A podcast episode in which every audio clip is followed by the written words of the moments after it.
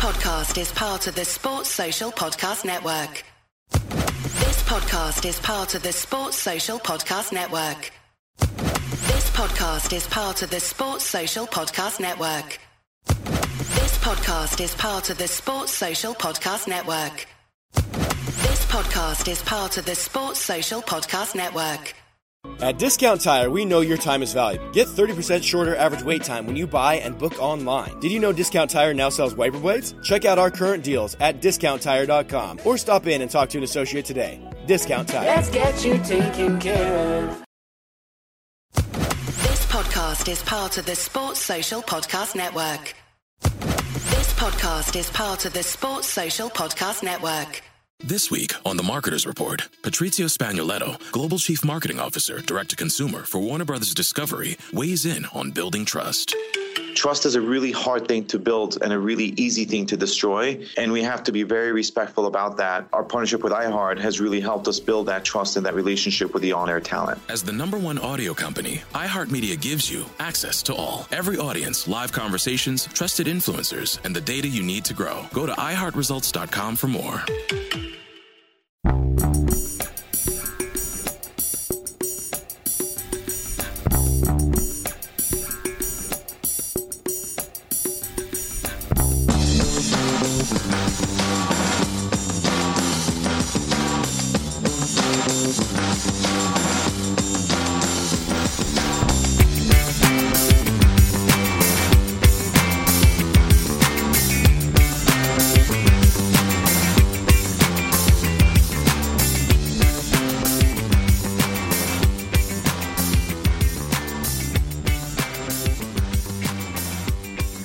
Good afternoon, ladies and gentlemen, and welcome along to Celtic State of Mind. Uh, as you can see, it's not Paul John Dykes hosting today, it is myself, Colin Watt, and I'm delighted to be joined, as always, on a Thursday afternoon by Mr. John Paul Mason. How are you doing today, mate? Yeah, I'm all right. Yeah, looking forward to uh, dissecting all things Celtic, uh, which there's m- much to dissect, I guess.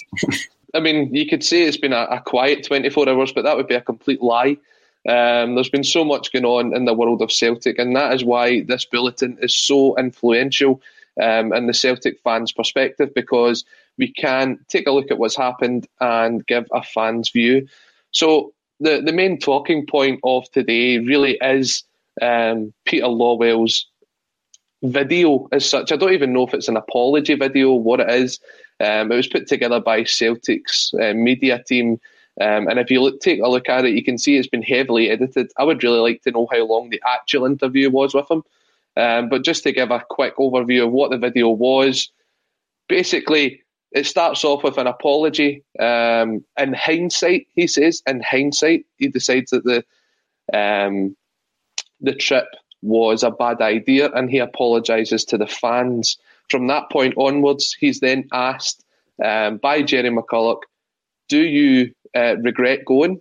Um, and the answer was that no, they wanted to go because um, they've seen it as something that they'd done before, something that was influential in their performances, um, and something that they thought would be of a professional um, benefit to them. They also then was asked about the accusations from the media. Peter Lawwell responded back saying that they were unfair, but he does understand the questions as to why they went. He then went on to plug Celtic's involvement um, in the charity aspect of COVID 19, talking about the money that's been donated through uh, the foundation. I think the number that he quoted was around 1 million.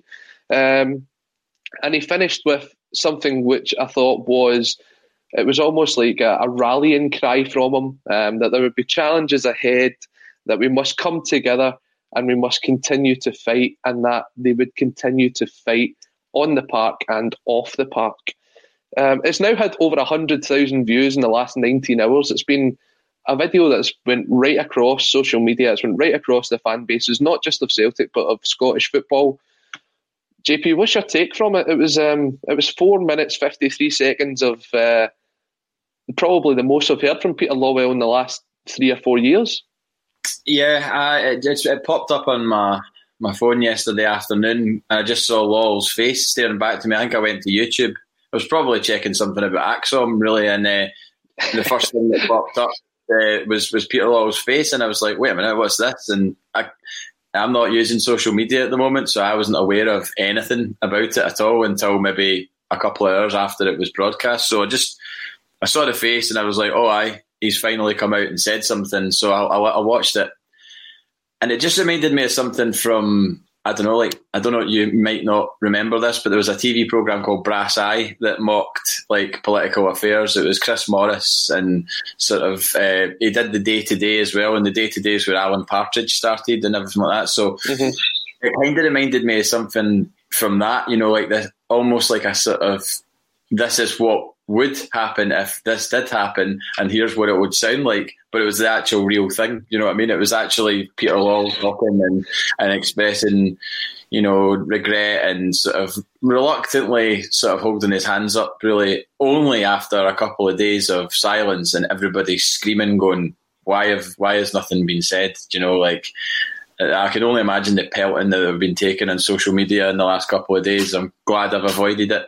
Um, but it's just weird. I, I don't know. It's just a, a, weird scenario to have your chief executive come out and uh, say that, and you know, have to, have to say that. You know, like have mm-hmm. have to be in the position to be able to, to put a statement out like that. And it's just like, how how have we got to this? I know this season is an absolute horror show, but like to get to this point is just uh, it's it's we've found another you know we've found another sort of uh, thing to go wrong that you know everybody thought this is a potential this could happen but for it to actually happen and unravel and then the, the team on monday was just like oh my god like how?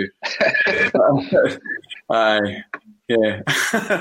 That's what i've got in peter Lawwell's statement you're literally at the point now. If you don't laugh, you'll cry um, with the way that things are going this season. Um, if someone had said to you at the start of August that um, and the position we'd be in in January would be this, um, and we'd be waiting for a statement to come out from Peter Lawwell to say sorry for a trip and then go on and defend it. It's not something you can imagine at the start of the season. Jungle Lion makes a great point here. Four minutes of speaking, he said nothing. It's he, he did speak. Obviously, it wasn't four minutes of silence, but I think the point here is it was four minutes of things that we'd already heard before. There was hmm. absolutely nothing new came out of what Peter Lawwell had said. It had been the sort of agenda they'd been trying to make towards the press. We'd saw John Kennedy in his press uh, conference at the weekend, and he said the exact same things as what Peter Lawwell is saying. So he's right. There's absolutely nothing new that came out of Peter Lawwell, and I think that's what fans were looking for. They were looking for them to come out and say something that we hadn't heard before. We were looking for a yeah, I think I think you're right. Um, I, I, think it was it's just a a really really weird scenario to have to come out and do that. And I think I can't remember if uh, he said um, anything about why they took Jullien. Was it was that even pressed? Basically, it's nothing that we hadn't heard before, um, and I think Celtic fans were really genuinely looking for a heartfelt apology and yeah, which I saw that uh, despite not being on social media, I did hear that John Paul Taylor had responded to someone's comment saying, you know, we were promised a review and we should get one, you know. Uh, so that's he's an employee of Celtic. So if he's actually coming out and saying that he expects that as a fan as well, obviously the guy's a fan, there's no doubt in that. Um, so, you know, he's expecting that review as well. I, don't really know how that review will be presented to the Celtic support because it's not as if it's not as if we're going to get to read minutes of a review of a of a of a, of a meeting that's taken place. It's just it's just going to be a case of coming out going basically get behind the manager. You know, we've been unfortunate, but the unfortunate part is that it's of our own doing. Like we didn't like the mm-hmm. last thing that we needed to do was to have someone get coronavirus. And yes, I know that, okay, they say it could have happened here. It didn't happen here. It happened mucking around going to Dubai, you know, and see the fact that it's Dubai, you know, it's just my personal opinion, but Dubai is basically Cumbernauld with a budget. You know, it's just like this fake place. it's a fake place where people with, you know, shed loads of cash go to to show off the fact that they've got shed loads of cash. And I can't help but think that Celtic have basically fallen into line with that kind of thinking. You know, the the type of guys that you get in hotels in Dubai, I wouldn't want to have a glass of water with them, never mind a pint. Do you know what I mean? And it's just like Celtic are going to put themselves in that the only club I think that have travelled abroad and amidst all this. By the way, it's not as if there was loads of other teams going out and doing it as well. We're the only club that did it. It's just like we are just asking for trouble, you know. So, aye. It was quite interesting to see today that Spartak Moscow are actually heading off to Dubai for a winter summer training camp. Oh, um, clearly they've clearly they've not seen uh, the whole debacle that's came out from Celtic. Um, surely Jordan Larsson's been speaking to his dad and he's heard about it. Uh, but no, it's it's incredible. Um, but yeah, we, we were the only team that actually went away on a, a training camp. And if anybody follows um, Old Firm Facts on Twitter, he put a fantastic article up t- talking about where all the teams in uh, England and Scotland went on their training camp. Um, and basically, it was a parody of the fact that Celtic went away. Um, and we have got ourselves into this situation where we are a bit of a laughing stock because of this. Um, everybody had an idea of what was going to happen. Um, this hasn't come as a surprise to anybody, um, but what has come as a surprise to me is that Peter Lawwell has actually spoken. This is the first we've seen Peter Lawwell. The yeah. last time it was a statement on the club's website, um, and that was uh, castised by the fans, and rightly so. And now he's actually sat down and had an interview, but yet he's still running um, from Paul John Dykes. That interview is still not gone ahead. We'd love to see it here on a Celtic State of Mind, just as much as we'd love to see everyone who's getting involved in the comments today. Um, JP, we've had a, a, couple of people now saying that you've got a bit of the Jurgen Klopp about you today. Um, is, that, is this you? Is this you making the move from the Celtic manager's job? uh, yeah, I'm going to be. I'm going to be a, a pound shop Jurgen Klopp. They can get me in uh, on a cheap budget, and uh, I'll, I'll, I'll go for it. Uh, I, I, I, I didn't actually. My friend Brendan gets called Jurgen Klopp a lot. In fact, he got stopped in the street uh, we were out one night, and we got stopped in Sauchiehall Street by this guy that was steaming, and he was just like, "Ah, Jurgen Klopp," and he was like, "Arm round Brendan," and that. Brendan's just like, "Oh God." And uh, so, um, uh, yeah, I'll, i mean, I'll take it. Uh, uh I've actually met Jurgen Klopp. Uh, I've got a picture with him, so somebody could probably photo swap me. Uh, Um, but, Fantastic. but yeah, this is clearly the main talking point from today. I mean, as I said, over 100,000 people have now watched this video um, in the last 14, eh, sorry, 19 hours. Just some of the, the comments coming through there. You even grabbed his chin like Jurgen. You are certainly setting yourself up as a pound shop Jurgen Klopp. Aye, well, uh, we'll, we'll, run, we'll run with it. I, I, I, didn't have the comments switched on until you said I just I the comments. oh, right, okay. Um, but obviously, there's there's actually been more to talk about um, over the last 24 hours, which sums up the way Celtic season's going. We will take a look ahead to the game at the weekend um, against Livingston. Livingston, whose game last night against Aberdeen was actually called off on an artificial surface, which is absolutely incredible. Uh, called off for being waterlogged. I've seen right. a great comment from uh, Jamie Langfield saying that he, he was delighted that the game was called off because that game could have turned into a mud bath. which I thought was absolutely that was a great bit of patter. Um, we'll take a look at some of the ins and outs for uh, Celtic in the January window. There's been rumours in the newspapers today of Shane Duffy's departure. Um, apparently, he has been linked with a move to Nottingham Forest. We're also now two weeks into the transfer window, and there is still no rumours of players being linked to Celtic. Some of the players that were previously linked um, have now went on to sign for other clubs. Is that a sign of the transfer strategy at Celtic? Um, and obviously, we'll be looking at your comments coming in. Um, but starting off with uh, another talking point which has came up, and I think one that we can probably quickly cover is the under 18s. Um, it's came out today from Stephen McGowan in the Daily Mail that the under 18s have been put on furlough uh, for the next couple of weeks, in line with the fact that the Scottish Government and the SFA have shut down um, football from below the championship level. It seems as though the players are being paid the 80% furlough by the government and then 20% topped up by the club. I think this is something that's happened before, but again, it just seems to be a, a story that has put a, a bad light on Celtic, um, and it's probably come at a bad time considering all the other PR stuff that's going on at the moment. I mean, we certainly don't need to look for any uh, negative press. I mean, we're just basically handing it to them on a plate. Uh, but yeah, the, the regards to the furlough, it just kind of shows you, I guess, you know, these guys. I don't obviously who knows. Are they?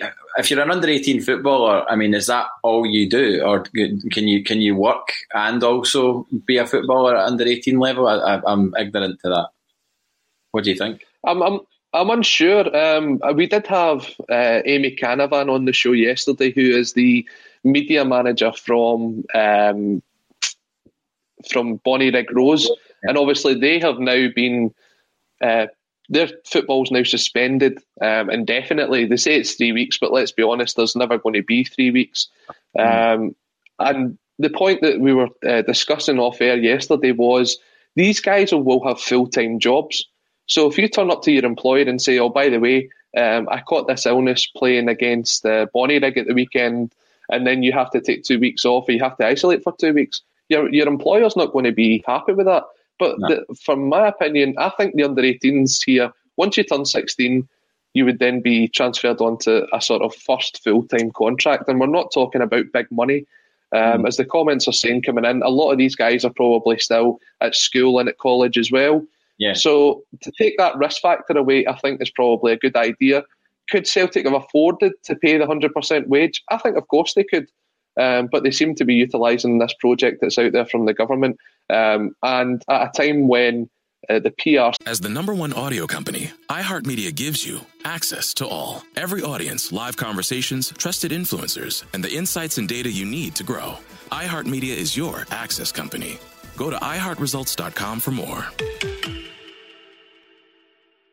The world is waiting, waiting for new thinking for bold ideas that embrace a globally connected community, working together to create a better future for all. And that future, it can be found here at UC Riverside. Here, you'll join a community where diversity equals vitality, where support and empowerment lifts spirits and propels ideas forward. Fearless, innovative, connected. UC Riverside. Bold hearts, brilliant minds. Surrounding Celtic isn't great it's probably a news story that he didn't want to break. If this was a, a happy time and um, everything was all positive in the news, I don't think a lot of people would have mentioned it. But the fact that they've just spent such a vast amount of sums of money on the trip to Dubai, it was the last thing that Celtic needed. Yeah, I, I um, I think it just shows you how how weirdly treated football is being at the moment. Like how you know they always talk about like this sort of elite sport and you know they're in a privileged position and all that. It's it's it's actually quite mad that football is still going ahead at this time. Do you know, like I, yes, as fans, we all want to watch football matches, and and you know I'm watching probably a lot more football at the moment than I would do normally because I'm not doing the other things that I normally do, like go to gigs all the time or work gigs. Mm-hmm. Um, but I think you know, just seeing the way that football is still going ahead, it's just like yes, I still want it, but, not being able to go to the games is just such a huge factor in all this, and it, and it almost makes it it just it, it diluted the enjoyment of winning nine in a row, and it's going to dilute the the sort of I think the the uh, upset at losing the league. I think if if everyone was in the same place and we were all going to the games and there was no no, no coronavirus and we were in this position as well, twenty one points behind, there would be absolute mayhem at games. Like the the atmosphere at games would be poisonous. I think because mm-hmm. it would just be so shambolic. But I think the fact that they don't have fans at the games is is probably a, a, is a is a huge thing. And I've come onto that from talking about the way that football's treated differently. But it's just strange that we're mm-hmm. continuing on with football while nobody else can do anything, but we can play football matches. It just seems a bit a bit surreal. But then that's that was part of what um, Peter Lawwell was saying in his interview yesterday, and a lot of people saying it's not an interview; it was sort of a forced chat. That's the way it did come across. You could see it was heavily edited. Um, anybody that's done any sort of editing before will see where the clips came in and out, and that's why I asked at the start of the program. I'd love to know how long this interview was actually um, when Gerry McCulloch did it with Peter Lawwell and what it was cut down to. But one of the points that Peter Lawwell actually mentioned was that Celtic have been affected more than any other club through COVID. And I just don't buy that. I, I don't understand where he's coming from in that instance. and then he comes out and says that we'll come together, we'll fight together, and then the news breaks that the under 18s have now been put on furlough. Timing wise, was it was terrible for them. Um, but it just shows again there is a bit of a disconnect between what is coming out from the statements from Celtic, what's coming out from Peter Lawwell, and what is actual fact. Do, do you know what I think? I think he has a point in a sense, and this is where I'm going to have to be critical of Neil Lennon, is that we, we've been affected probably more by it because of the decisions that we made in the year prior to going into it. You know, I mean, in an ideal world, you know, we would still have Brendan Rodgers as manager, uh, you know, and everyone would be happy. And, you know, we would all be singing about going for 10 in a row and Brendan Rodgers is here for 10 in a row. But Brendan Rodgers jumped shit and left. But how, how would things be, right, if there hadn't been the sort of uh, uh, frisson between Law and Rodgers, and that led to you know Rodgers not getting players that he wanted, you know, considering a move to China, all of that. How would things be if they'd kept Rodgers in the place that he should have been? How would Rodgers have adapted to this environment and this situation? You know, I, I you know, would would players have been sold if they wanted to go? Yes, probably. You know, he would have insisted on it, I think. Uh, but instead, we kept players that didn't want to be there. Lennon said said as much himself after the Ferencvaros game, a game where we started with Ryan Christie up front. Do you know what I mean? I mean that's mm-hmm. a huge, a huge, huge game, and we always seem to go into these games having to play a player out of position or not having the right amount of players for a certain area of the park. And so I just think that we have been affected probably by the whole thing more than others, but we've put ourselves in a position where we've been so susceptible to it. And then we've made key decisions throughout the season that have led to, uh, you know, uh, being, well, we, we've not made the decisions. Boli Bolingoli made the decision to fly where he did and cause the games to be postponed. But we made the decision mm-hmm. to Dubai with Jullien injured and you know uh, risk that risk that bubble being uh, penetrated.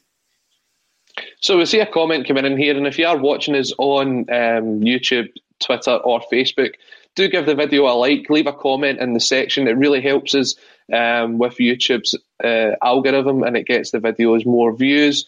Um, we have just recently um, got over 7.4 thousand subscribers we're targeting 10,000 by the end of the season. Be sure to share the podcast with your Celtic minded friends. Uh, but the comment comes in here from Ninth Legion. Everyone demanded an apology, so he apologises. Now that is also a problem. But then this then goes back to what Jeff comes in here to say is apology was mere lip service, damage was already done.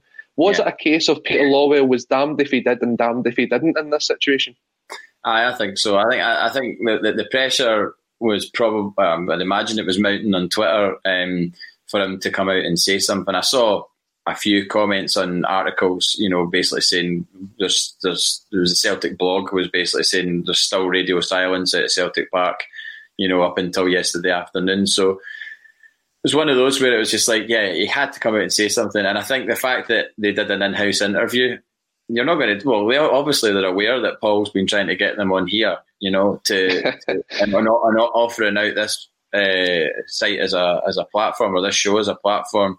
And so he's they've obviously thought, God, you know what? If if a Celtic fan page, you know, is is basically saying we should do this, and all their followers and people commenting are going, yeah, they should do that. Then they've obviously went, yeah, we should probably do that, eh? And then it's taken them till yesterday to actually you know, uh, activate it.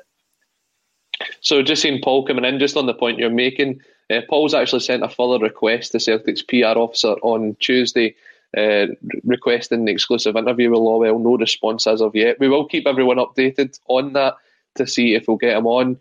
I believe when the um, the charity weekender was going on, there was an offer of ten thousand pounds to charity if Peter Lawwell would come on and do a one-off interview. Um, obviously money wasn't a contributing factor, but it was very emphasis. It did put a lot of emphasis, sorry, on the fact that they have donated one million pounds to charity over this coronavirus period. Now, yes, that is a fantastic achievement, um, especially when times are, are tough. A lot of people are on furlough. A lot of people have lost their jobs during this period. So the fact that you can donate this amount of money to charity and um, we can help those that are more vulnerable. That is the ethos of what Celtic were built on. Um, and there was a question that was also asked in the interview when he was asked about comments from the media.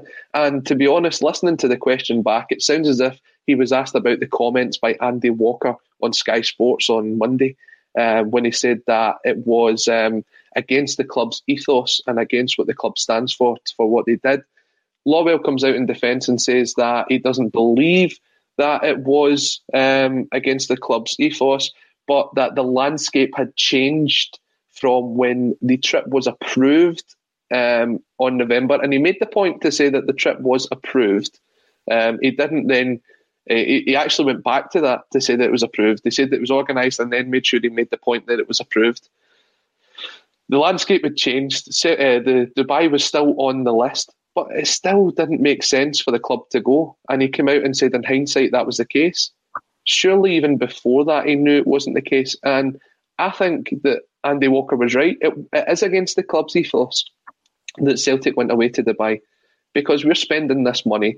We're going to these world class facilities, and now we're at the position where it's actually weakened our team. So go on and talk about all the charity, all that you want. But at the end of the day, the Celtic fans really care about the product that's going on the pitch as much as the charity money that's been raised.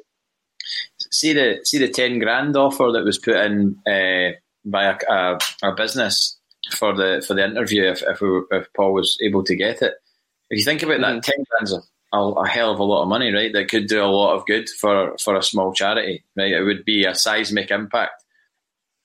How much? If you put ten, if you look at a 10, 10 grand in terms of the Dubai trip that's just happened, that's probably like I don't know four or five players' room service bills for their time there. Do you know what I mean? That's that's mm-hmm. that's what ten grand is in Celtic world. Do you know what I mean? It's it, it just uh, it's, it's staggering to think of the disconnect now that there is at this point in time. And I know people will say, "Oh, well, you went to Dubai last year and nobody was complaining then." I've got a problem with I've got a problem with going to somewhere like Dubai. You know what I mean? It just for me it seems like uh, you know that I think maybe somebody's already used this analogy, but it's like the the Rocky Four analogy when like Dolph Lundgren is training in like high tech facilities and you know he's got the best of everything, and then Rocky's just up a mountain, you know, running up a mountain, screaming Adrian at the top of the mountain. it's a total, a total Kevin Graham now. uh, they'll, they'll, always be one. Um, but uh, I just, I just think it just makes me think of that. It just makes me think it's like like unnecessary decadence going going there. You know, it's just it's, it's I don't think it's them showing off that they've got money. I don't think it's that. I just think it's like it's kowtowing to like the modern day footballer and kowtowing to these guys that are cutting about in Balenciaga gear and you know where do people with Balenciaga gear want to go? They want to go to Dubai. You know, and where do footballers want to go? They want to go to Dubai because they get to spend loads of money and you know, shops on gear and all that. And I don't mean that sort of gear. Um, Got to be careful with that. I'm not trying to create new controversy here. God's sake, please, no. I, I, I, already sort of slightly predicted the Beaton collapse against Rangers. I don't want to predict any uh, further uh, narcotic stories about Celtic players, but uh, aye, it's just uh, uh, it's, it's, that's how I feel. Paul Cockwell coming in with a comment here. Did you know that Billy McNeill was the manager after the defeat the Rangers and the Celtic players were supposed to go to Spain? Billy McNeill cancelled the trip and gave the money to a local school, um, and he's claiming that as a fact. Now, obviously, that's before my time. I don't know if you'd have um, heard that story before, uh, JP. I did, um, and it was a, it was a, it was I think it was Andy Walker or I was Andy Walker that said this in a in a in an article um, a few days ago, and he basically said that they got beat and Billy McNeill sat them all down, all the senior members of the squad, like um, Paul McStay, uh, Peter Grant, and all that, and just basically said, We're not going. I, can't remember where it was in Spain they were supposed to be going. Uh, he named the actual place, and then they just said, No, we're not going. And they, like he said, they donated the money. So Andy Walker's on record as saying that's fact. So um, a different, a different, a different world, a different era. Definitely. Um, and again, a big thank you to everyone who's joining us today. I can see there's over a thousand people um, getting involved, which is fantastic. Um, so, if we take a look at the other topics that are coming out, Um, let's take a look at the January transfer window. Now, we're two weeks into this January transfer window, and as of yet, there has been no strengthening of the squad. The team sits 21 points behind Rangers, um, and basically, we're in a position now where you're looking to see whether Peter Lawwell's point that we're still fighting and we still believe in the team is true. And if that's the case, then we know we need to strengthen the squad because the first half of the season hasn't been good enough, or whether that the club has now written off this season and they're looking to plan for the future. And if that's the case, they'll be looking to bring in players ahead of the European qualifiers in the summer. But we're two weeks in and there's been nothing yet. The only discussion that I've seen so far is that Shane Duffy uh, may be having his loan spell cancelled and that he may be going out on loan to Nottingham Forest.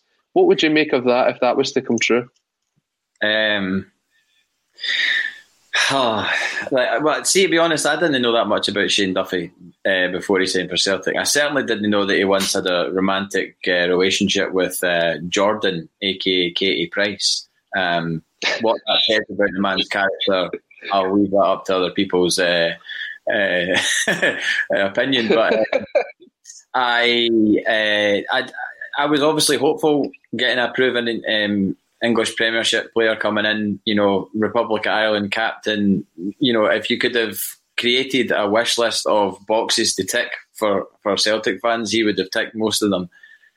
But I'm going to say he has been the biggest waste of money pound for pound as a centre half since Raphael Philippe Scheidt signed in the year 2000. And I remember that. And I remember watching him as a season ticket holder and the few games that he played. And then, you know, you've got the famous Martin O'Neill comment where it was like, uh, you know, you remind you remind me a lot of me. And then it was like, yeah, I'm I'm 50 odd and I can still do everything that you can do. How you just kind of looked at the ground and was like, oh, I'm done here. Um, and, you know, I, I just think I don't know. We've just we we bought the guy unfortunately at, a, at the wrong point in his career, and you know he's come here with all the experience and everything else. But whatever's going on in his own life right now, if he's got any inner turmoil, being at the club that you support in a season when they're going for a historic tenth title in a row is not the place that you need to be.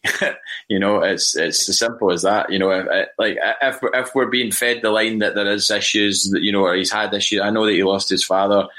I lost my dad two years ago. I'm still not over it. Do you know what I mean? It, it's not something that just goes in a couple of weeks. Do you know? So I, you don't know what's going on with his mental health. So I, I certainly wouldn't want to you know. This week on the Marketers Report, Patrizio Spagnoletto, Global Chief Marketing Officer, Direct to Consumer for Warner Brothers Discovery, weighs in on building trust. Trust is a really hard thing to build and a really easy thing to destroy. And we have to be very respectful about that. Our partnership with iHeart has really helped us build that trust and that relationship with the on air talent. As the number one audio company, iHeartMedia gives you access to all, every audience, live conversations, trusted influencers, and the data you need to grow. Go to iHeartResults.com for more. Belittle him uh, as, a, as a person, but looking at things factually, he's not been a good signing for Celtic. And if going somewhere else uh, with a manager that he's worked with before, Chris Hughton, um, then you know perhaps that's the yeah. Um, yeah, yeah, I can hear you. I'm still listening to you. Sorry. I don't know. I don't. You've just uh, my my screen's just uh, disappeared. I don't know where it's gone. Um, I'm telling you, it's the ACSOM sniper. They're trying to take us out. Peter Lawwell's heard the discussion this morning, and he doesn't want to hear any more of it. Um, yeah. But no, the point you're making on um, Shane Duffy's spot on. But the, the question the question I would ask is when you look at it, we're now at the position where we only once the players return back from um, their isolation period, we're left with only one recognised um, centre half in yeah. Kristoffer Ajer. Chris Jullien is out for four months. Stephen Welsh, who I actually thought played really well against yeah. the Hibs yeah. weekend, but is a, a, person who's only made three league appearances for Celtic.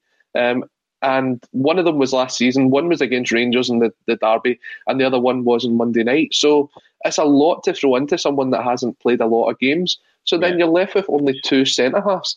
It has to be a position that we're looking to strengthen in this transfer window because if we get one more injury, then who do we turn to? Have we got to go to the reserves? Is there someone that's coming through there? It, it just seems to be an incredible situation that we find ourselves in. Well, it does, and I guess it goes back to you know, everybody thought that the recruitment was good in the summer, and the players that we brought in, Laxalt, you know, international keeper in Barkas, uh, Duffy, um, retaining Elyounoussi.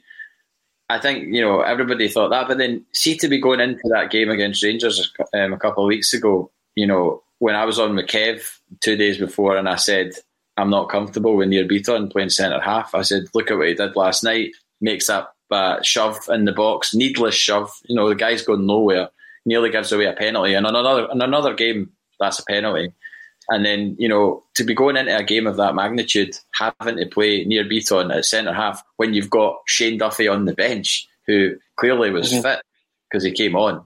So like that's just a, a, an absolute catastrophe of, uh, of, of of signing of a signing policy to, to certainly to not have anybody you know in reserve. You know, it's it's it's absolutely mental, especially when you look at the other side of the city and what they've got to pull from, and they just sort of seem to slot players in and out there and seamlessly, and there's never never any you know emergency people playing in emergency positions. It doesn't seem to be that way anyway. Whereas we are riddled with it. You know, it's just like constantly square pegs and round holes.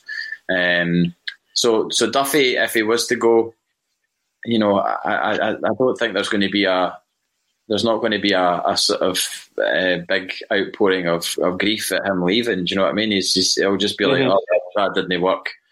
It was uh, it was an interesting few months. See you later you know. Um, and there's been a stat that's came out in recent days uh, that talks about the amount of goals that we've conceded from set pieces. Um, and what you could see at the set pieces on Monday night is you could see um, Stephen Welsh directing Diego Laxalt where to stand, and he was trying to command the area, which was great to see from someone that has um, doesn't have a lot of experience. Um, so that that shows that there is a player in there. Um, but again, if we get one more injury, you're then back to playing Nir Bitton at centre half. And after that performance against Rangers, it's not a position that you want to put him into. Uh, we shouldn't be in the position where you're playing central midfielders um, in a centre half position. So if you look at it, we're going to be three or four months without Christopher Jullien. You've got Kristoffer Ajer, and then what?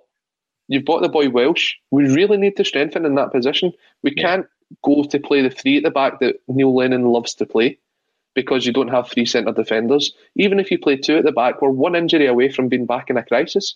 It just yeah. seems a, a ridiculous position to be to be in. And with two weeks of the window still to go, we haven't even been linked with anyone yet. I mean, we were linked with Benkovic. He decided to go to Leveren over Celtic. So what happens now?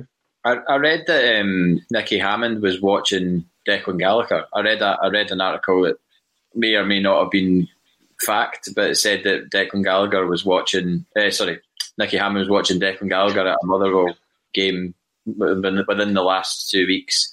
Uh, so it would obviously maybe it would have been at the weekend. I don't know. I can't remember where I read it, but it definitely said he was watched anyway. I mean, obviously they'll have been able to ask Turnbull about Declan Gallagher and his and his uh, you know his mentality and training and how he is in the dressing room and all the rest of it. So well, I've got close and from close hand information from from Turnbull. I think I've seen a lot of people bring up uh, his slightly checkered uh, past. Uh, are you aware of that? Are you aware? Yeah, of, yeah, yeah. I, you know, I, I certainly wouldn't let that stand in the way of, of making him a signing. If if he's deemed good enough to be a signing in this short term, um, I haven't seen enough of him to, to comment. You know, he's he looked decent against us. He obviously took his goal well. He's been in and around the Scotland setup. He played in that uh, Serbia game and did well. I thought. Um, I wouldn't want to be basing signing a guy on one international Scotland international game or a half decent performance against us because we've we've made signings like that before and they've not they've not done anywhere near as good as they should or, or expected to do. Um, so I, I, I I think the Declan Gallagher one's the only person uh, that's been linked that I I can tell. But maybe we've got a rabbit to pull out of a hat. But he's already Lennon's gone on record and said that we need to sign a centre half, and we will be looking to mm-hmm. sign. So whether that's a, a loan signing, because ultimately I think you know why would we go out and shell out you know five, six, seven million on a centre half.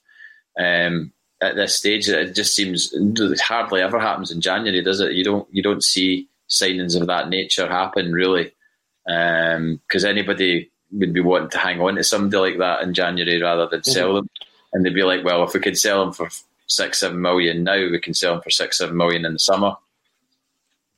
So if you take a look at it with the Declan Gallagher thing, I think there's only um, six months left on his contract at Motherwell. He's about to turn 30 um, next month. He, what he did come through the Celtic Youth Academy, um, and as you said, he has had a bit of a, a checkered past before. That seemed to turn around when he, when he went to Livingston and he ended up making the Scottish national team. But for me, I just think that's a, a papering over the cracks with someone like Declan Gallagher. You take a look at Motherwell this season and they're sitting second from bottom. So mm. that would never instill confidence in me that you bring in a centre half who's playing in a team that are fighting relegation this season, um, mm. no matter how good they would be. To me, it looks as if it's like someone um, like when we brought in Scott Bain. Scott Bain was brought in as a third choice goalkeeper. Um, he went on loan to Hibs, never played a game. He was barely playing for Dundee because of his fallout with Neil McCann. And then we're trying to bring someone in, um, and he turns in to be our number one goalkeeper through injury and uh, through suspension. For me, I think Stephen Welsh is a better defender than Declan Gallagher. And if mm-hmm. we're trying to plan for the future, which we should be doing now, then he shouldn't be part of the plans if you're going to do that. We should be looking at other players, younger players, um, who we can turn into uh, potential uh, Celtic players of the future. A lot of people coming in and saying Ryan Porteous at Hibs. What would your take be on him? Uh, well, I certainly I like his tenacity and he's he's, he's he is up for a yeah up for a fight. Um, I had a, a, a, recent sort of stushy with a friend of mine who's a Hibs fan who just out of nowhere decided to unleash uh, all this abuse at me, um, just basically slagging Celtic off, calling Celtic, you know, just you know they're just sort of you know the league bullies who just go out and buy players off other clubs and look at all the players you've taken off Hibs over the years. And I had to concede on a few from Hibs. You know, there was the um, Chris Killen, for example. That was a needless, probably a needless signing. Maybe yep. to slightly less to the extent Ulrik Laursen, although Ulrik, Ulrik Laursen did play in some big games for Celtic. Um, mm-hmm. yep. And what Didi Agathe, who we that was their fault. They didn't put him down on a long term deal, and we just took advantage of a situation and went in and paid thirty grand for him or fifty grand or whatever it was. Um, so if if we were to go in and get Porteous, arguably one of their best players, I think I would be expecting a message from my pal Ryan um, uh, imminently because they would be raging. Um, but I, I, I like from, from what I've seen of Porteous against us, I, I, I, do like him. I like I like his sort of. Uh, he, he's very committed. You know, you've seen that against uh, that other team, um, and likes a tackle. Uh, highly rated, I think. Um, you might be able to tell me differently, um, but I, I, I, would, I wouldn't be. I'd rather we went, went for someone like Ryan Porteous, and but that would involve spending money, surely, because we were not going to go into mm-hmm. Hibs and lowball them again, or, or, or are we? I, I, I don't know. that would be an interesting uh, an interesting one as Peter Lawwell tries to um, speak with the, the Hibs chairman to, to try and oh, get that. I mean, I mean, this is the kind of situation we find ourselves in now, and it's as much to do with Celtic's doing as it is to do with um, the situations that are out with Celtic's control. For example, with the Brexit, um, the what's happened there, it makes it more difficult for Celtic to sign players from uh, foreign countries. Uh, they have to be of a certain standard now to get them in. We can't go out and try and bring in someone that we think will be a talent in a year to two years' time. Someone like, um, I'm trying to think the best example of recent times is Ismaila Soro. Ismaila Soro wouldn't be able to sign for Celtic now um, because he doesn't have the international experience. Mm-hmm. So the way that Celtic do their transfers are going to have to change. Um, and I wouldn't be surprised that we do start looking at players from the Scottish Premiership uh, teams uh, are, also from the Championship down south. I know we've been linked with Ben Davies from Preston mm-hmm. um, and some other deals that we were linked with, uh, such as Alfie Doughty from Charlton. It looks as if that one's not going to go through. We've also been linked with Wigan striker Kyle Jones over the last couple of days. Um, it is going to be the way that we go forward, and I think for Celtic, this is the end of an era. This is the time to rebuild um, regardless of whether Celtic win 10 in a row or they don't win 10 in a row. And to me, that is more likely to be the latter. Mm. We have to rebuild. There's going to be a lot of players that look to move on after this season. Um, and it's the start of a new era at Celtic. So I think if you can start making the plans now, start looking at the players that are available on pre contracts for January, then it's something that we should be doing. But we also have to see ourselves through the, the rest of this season. And we also have to um, look at the team that we've got at the minute. And for the games that's coming up, you don't want to be in a position where Nir Bitton's at centre half in that game. So we no. do have to strengthen between now and the rest of the season as well. I, I would be more inclined to agree and say I would rather see Welsh kept in and around the team or, you know, even starting um, over just going out and getting someone randomly, you know, a random sign, a random centre half signing that's, you know, not being scouted properly because let's face it, we can't really put our trust in whether or not they've scouted anybody because up until a, a week or two ago, they probably weren't looking to get a centre half. You know, when all of a sudden we need a centre half. So if all of a sudden you need a centre half, is it just a scattergun approach where you're just like, oh, what about him or what about him, what about him, rather than like a measured, you know, a measured scenario where someone's been profiled and you know everyone's you know all everyone's all on board with their hands up, going, yeah, I think we should sign this guy, rather than like, mm, don't know, I don't know about him, you know. Uh, so I'd rather, you know, if we if we were to go and get one centre half in, and then and then and then you know, I, I, felt I think Paul mentioned that I felt sorry for Welsh when you when I actually never thought about it. You know, sometimes you don't think about football players and their lives and like you know, you just or sometimes you just think about them as being like that guy you've seen play for Celtic, and then you don't really think about what happens after that. Mm-hmm. But the mm-hmm. fact that Welsh was just completely bombed out of the squad after the Milan game. Uh, as soon as we had our sort of quota of centre halves back, Welsh wasn't even really featured on the bench. I don't think. I don't know. I, I don't know why, but it just seems a bit. You know, it seems a bit unfair, really, that you come in and you know, it's not. I don't think you could blame him for any glaring errors or mistakes. You know, I think he did all right when he came in, and certainly with a centre half, you need to, you know, keep giving them opportunities to, to allow their confidence to grow rather than just be like, oh, I got in for a couple of games and I've not seen any action then for months. You know. Yeah, and especially with the fact that we can make the five substitutions this year. Yeah. Um, so you can give the young players a chance. Um, obviously, we've not been in the position where we've comfortably been winning games for a period of time. A lot of the results that we have won have been um, pretty close games. Mm. So we, we haven't been able to do it. But what we saw is when we brought in guys like Ismaila Soro and we brought in guys like David Turnbull, the, yeah. the kind of the spine of the team changed. Um, and the emphasis was more on the attacking side of the game, and it was quicker build-up play. Um, some of the stuff that David Turnbull has done this season has been absolutely incredible. Um, his, his passing range, his link-up play has been outstanding, um, and he is one that will certainly be um, there for the future at Celtic. And if I'm being honest, if we look at the rebuild job that needs to be done in the summer, um, I think that you've got a kind of core there of Ismaila Soro, Callum McGregor, and David Turnbull, and from that you have to build the rest of the team around it. Yeah, no, I agree. I, I, think even when he when he stepped up to take that free kick on Monday, I knew he was going to score. I absolutely knew mm-hmm. he was going to score. There was no doubt uh, in my mind. I thought, right, this is absolute last chance saloon here, pretty much for us. And if there was anybody on that park that I thought was going to actually deliver, when you look at his strike rate in the last you know, month or something, or month and a half since he's come into the team. He's got a fair amount of goals. I don't know how many. Is it four or five goals he's got? And I think he's got five goals in six games or something like that. Yeah. It's an incredible return.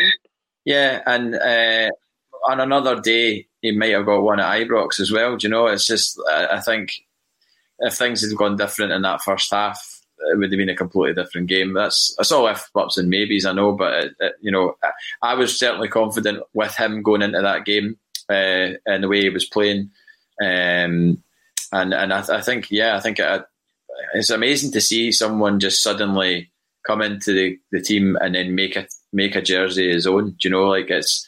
Mm-hmm.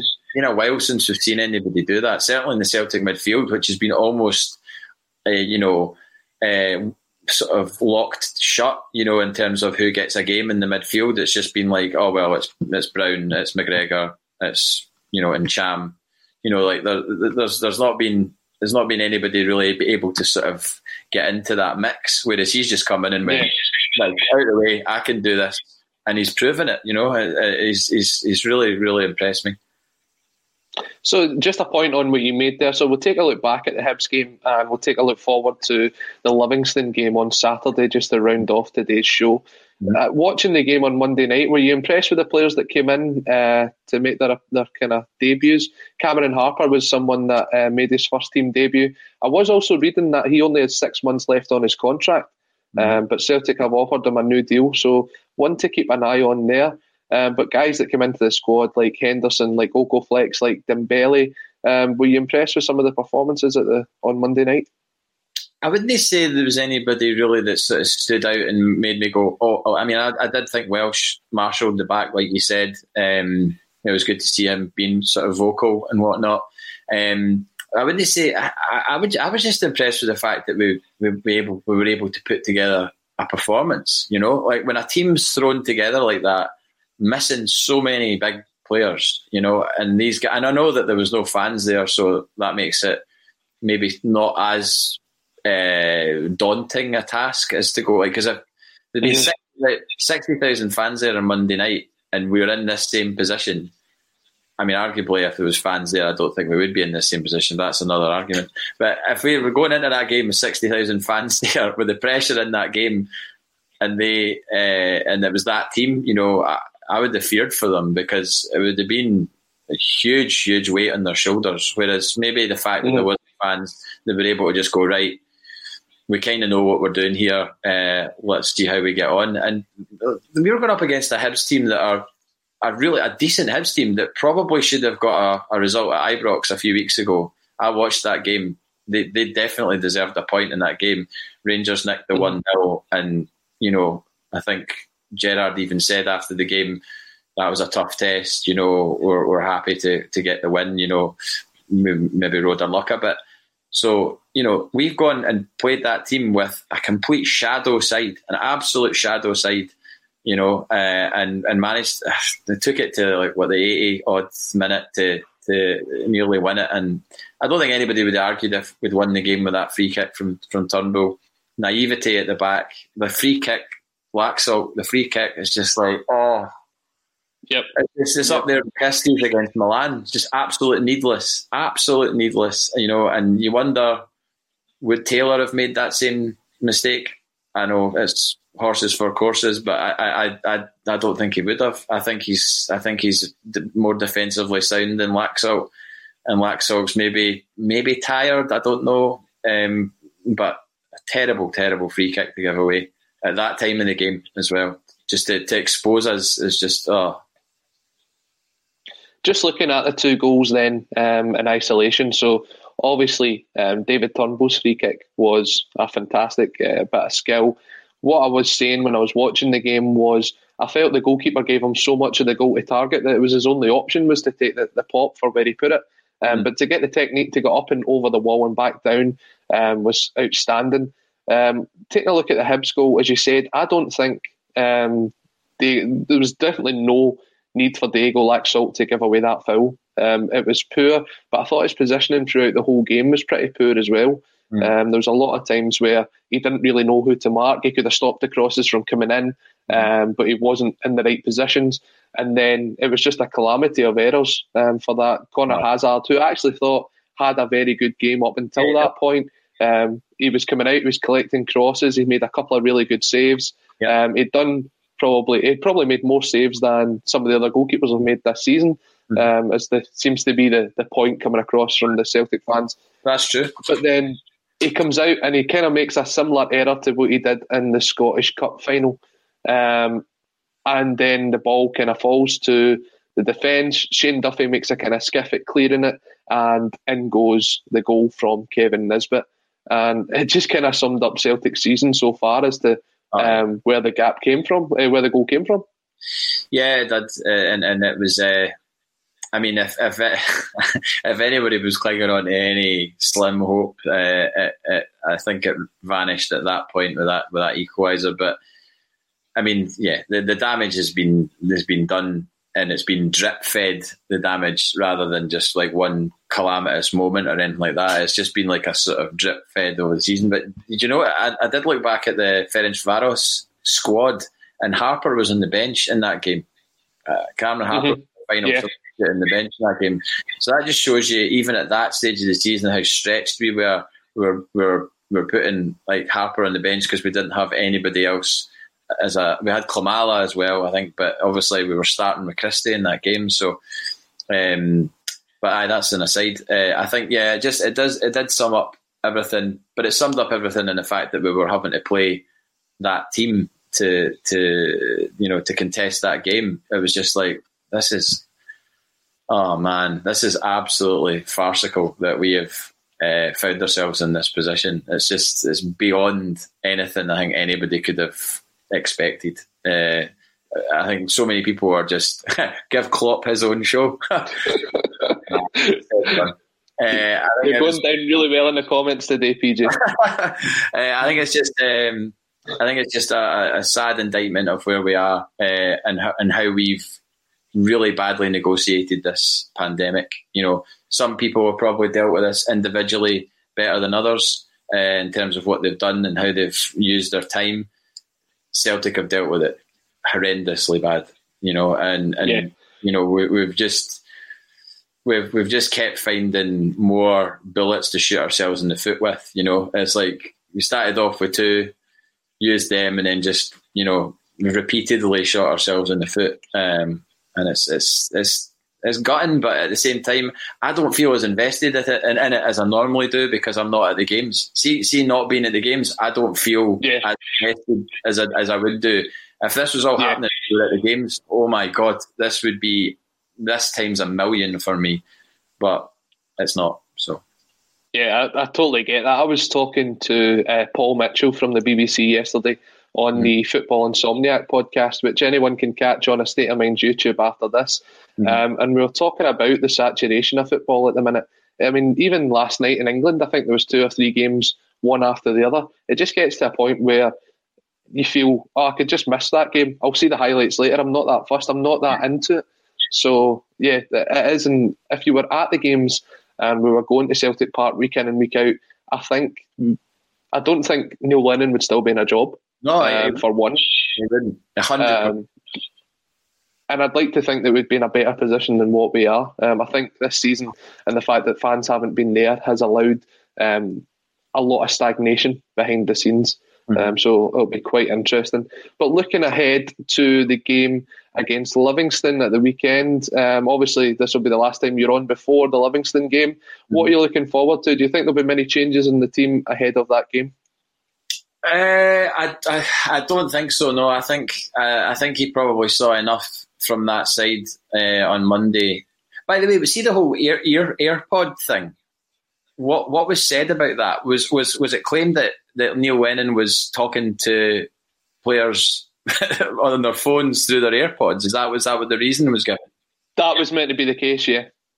Right. Okay, that's interesting because I I did see some pop up on a, a Celtic page saying, you know, oh, it was one of these clickbait uh, news stories, basically saying why why did Armstrong Okoflex have an AirPod and when he was on the bench was he just sitting listening to tunes while while the game was going on? that would be absolutely mental if that was happening. I think that would put Elyounoussi's you know wee swatch at the score on his phone to, you know, to the another level aye, aye. Um, but if that if that has been cited as the reason, then fair enough. But uh, I I think he probably saw enough from that side to think that they were capable of another performance. I I I, I, I was pretty terrified about Monday night, to be honest. I was thinking we could be on the wrong end of a a bit of a shoe really. I mean, I, mm-hmm. I, I thought Hibs would have maybe sensed a bit of blood and, and gone for it a bit more um, but they, they didn't, and, they, and I'm quite glad they didn't. Um, but Livingston are obviously on a good run. Uh, I, I, don't know what their stats are, but I know that they've been on a fairly decent winning run. Did they win against Ross County the other day? What was the final score? I think I think they've won three or four in a row. They're on a really good run. Um, yeah. They obviously were meant to play meant to play Aberdeen last night, and the game got called off because of a waterlogged plastic pitch, uh, which is quite funny. Yeah. Kevin Graham coming in saying that Okoflex was listening to some Little Mix. Nothing wrong with that. Mm, mm. uh, but ahead of the ahead of the game on Saturday, then what would you see? What is your prediction for the score at the weekend? Oh God! Uh, I mean, I, am I'm, I'm never one for predictions. I predicted two one Celtic in the Ibrox game when I was last on, and obviously got that spectacularly wrong. But I wasn't I wasn't uh, allowing for absolutely insane defending by Nir Bitton. Uh, so I, I, should have probably factored that into my my thinking. So I should factor in potentially insane defending. They've won seven on the bounce. Jerry Mesh. Um, going to be a going to be a difficult game. Yeah, I, I, I think on Saturday, I, I certainly we will we will concede a goal. I know that. I could I would put money on that right now. Um, Little how has this happened? Your fault. Um, I, uh, I, I, I, you know, Livingston different prospect, and, and they definitely will score. So I, am going to say, I'm going to. It's a very hopeful punt in the two one, uh, category of of results. Uh, I just, I just hope we can because it's just like I, for for those guys as well. I think it would, it would have been hard to take for them walking in, you know, having suffered, you know, what would have probably felt like a defeat that goal right at the death. And if it is the same mm-hmm. team, hopefully they've got the bit between their teeth on Saturday to be like, right, okay, we made a bit of a mess at the end of that game uh, on Monday. Let's not do it again. We know we know the mistakes we cannot do in this game. So you'd like to think that was like maybe a bit of a, a lesson for them because they've not been able to learn in any other games, have they? It's not a lot of these guys are just fledgling Celtic players. It's not as if they've got experience of victories or experience of defeats. They've got neither. they've they've just got to go in uh, as they are. So that that's their most their, some of their only experience, and it's certainly their most recent experience of playing for Celtic. And um, I'd like to think that they could maybe um, take that experience into Saturday and and and, and get us through these two games and just I just put, put it down to experience and, and move on and get get the the real quote unquote Celtic back um, for uh, for our next game. And it is a game that we will be covering here live on a Celtic State of Mind. We'll be here 30 minutes before kick-off. We'll do the halftime analysis and then we'll be there for 30 minutes after the game. Uh, we'll have Paul back. Um, a lot of people saying he's going for a haircut. I don't know what's going on there. Um, but maybe you'll be able to see what Paul has been up to in, um, over the last couple of hours in the not too distant future. Um, but for today, um, I'd just like to thank uh, JP or the Pound Shop Jurgen Klopp, as he's now been called. Um, it has been a it's been a pleasure having you on, and it's been a pleasure hosting today. Thank you to everyone in the comments. Um, please make sure to to like, to subscribe, um, and to give us your feedback. We will be back tomorrow um, at twelve thirty with the ACSOM Daily Bulletin. But until then, everyone stay safe and hail hail.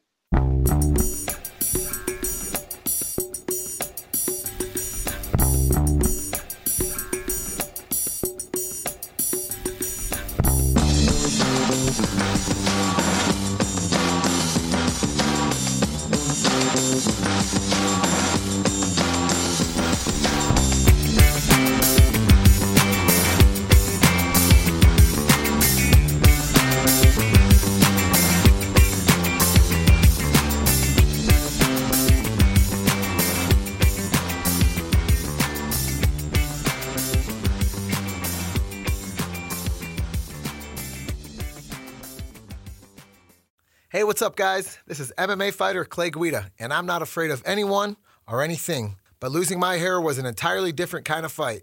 So if you're suffering from hair loss like I was, then you gotta check out my boys at Bosley. Pound for pound, they are the champions of hair restoration.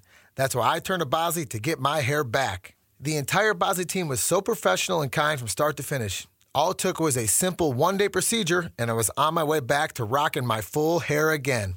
So take it from me. Don't wait if you are thinning or receding. I'm so thrilled with my results, I just wish I would have went to Bosley sooner. It's time to finally knock out hair loss because the best is yet to come.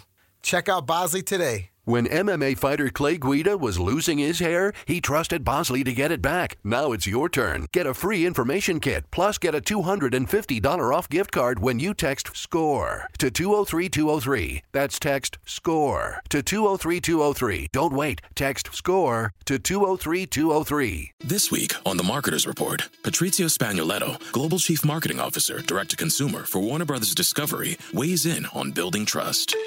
Trust is a really hard thing to build and a really easy thing to destroy. And we have to be very respectful about that. Our partnership with iHeart has really helped us build that trust and that relationship with the on air talent. As the number one audio company, iHeartMedia gives you access to all. Every audience, live conversations, trusted influencers, and the data you need to grow. Go to iHeartResults.com for more.